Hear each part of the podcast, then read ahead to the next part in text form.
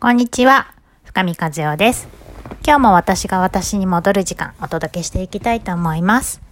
今日のテーマはですね、親の不完全さをどこまで許せるかというところについてお話ししていきたいなと思います。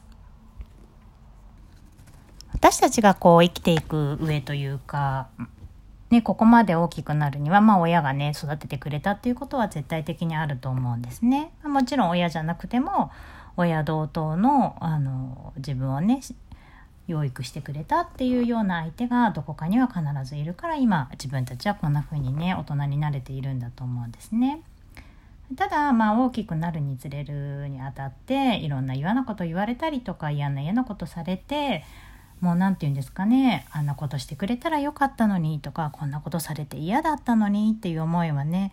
まあ誰しも心の中に一つや二つ、まあもうそれ以上にね、あると思うんです。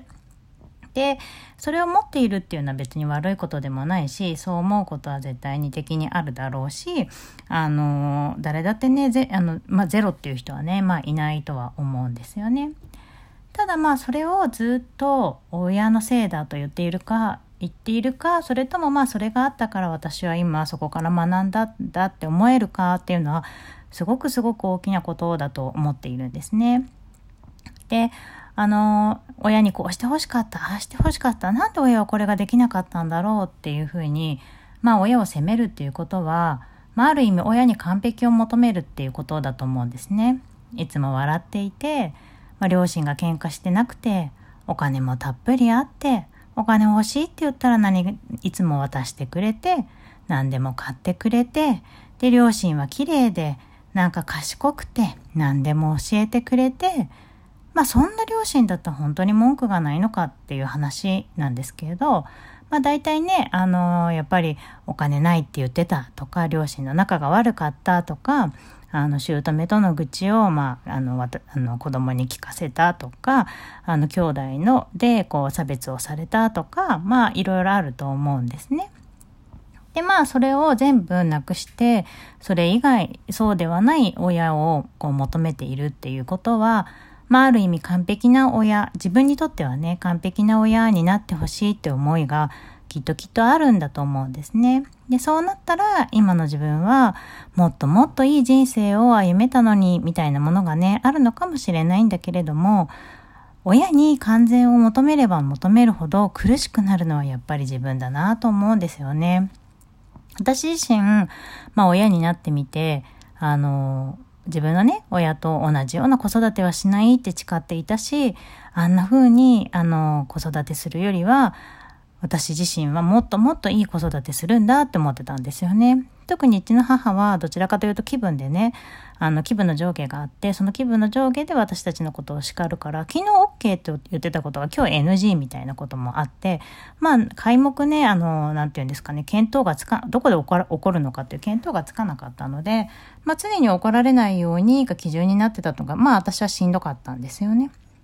なので、まあ怒るときは一貫性を持たせようみたいに思ってまあ子育てをしたんですけど、まあな、なんせね、なかなかそういうわけにもやっぱりいかなくって、まあ自分のその気持ちのね、あの、取り扱い方法みたいなものを当時は全く知らなかったので、我慢するっていうことしかもう術がなくて、で、我慢のあの限界が来ると怒り出すっていうことをね、私もしていて、まあ全く母と同じような姿だったなと思うんですけど、まあ、母を否定すれば否定するほど、あの、自分自身もやっぱり否定するっていうことにはなっていて、母に完全を求めれば求めるほど、自分にも完全を求めて求めて、で、結局完全な姿っていうか、自分が求める完璧な姿って、なかなかまあ出てこれないなと思っていて、自分の中から。で、そこにたどり着けないと、自分はやっぱりまだまだだって思ってしまう、この、何ですかね、負のループみたいなものから出るにはね、やっぱり親の不完全さをどこかで許すしかないのかなと私は思っていますね。で、親の不完全さを許すっていうのは、まあ、ある意味こう、なんて言うんですかね、もうしょうがないなって思うというか、あの人たちにとってはあれが一番もう精一杯だったんだろうなっていうふうに、なんなんだろう、思うっていう感じかなと私は思いますね。親のことをずっとずっとずっと責めているっていうことももうもちろんありですけど、まあ、それで一番苦しいのって結局自分であってその責めるっていうことは親にエネルギーを与えてるっていうことだから、まあ、自分からのエネルギーはだだ漏れていくんですよね。でそうするとやっぱり自分が本当にやりたいこととかあの好きなことに向けるエネルギーが足りなくなってきてしまうので、まあ、私個人のおすすめとしては、まあ、親にね完璧な姿になってほしかったっていうのは、まあ、めちゃめちゃわかることではありますけどその完璧な姿に、えーと、なってほしかったと思うそのもう完璧な姿が目の前に実はあるんじゃないのかなと思うんですね。親も一生懸命100%手を抜いていたわけではなくてその方法しか知らない状況で、えーと私たちを育ててくれたんじゃないのかなと私は思っていますね。まああの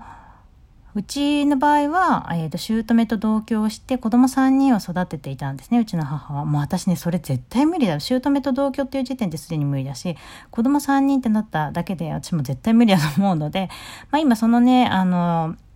状況を考えただけでも、まあ、母にのようには私はやっぱりなれないなってでしかもその中で、まあ、仕事もしてたっていうことを考えると、まあ、私自身はもう母のようにはなれないので、まあ、ある意味母はすごいなって思っているんですよね。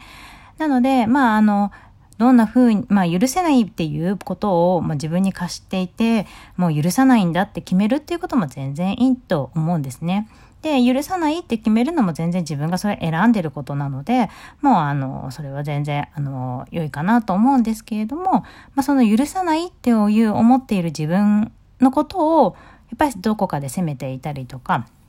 その自分をこう否定してる、こう本当は許さなきゃいけないのにみたいに思っているのであれば、あえて許してみるというか、上から目線でいいから、あの、あの、両親はあれでまあ仕方がなかったんだな、みたいな、あれが100%なんだな、みたいな形で許してあげるっていうのは、まあ一つの選択肢として持っていてもいいのかなと思いますね。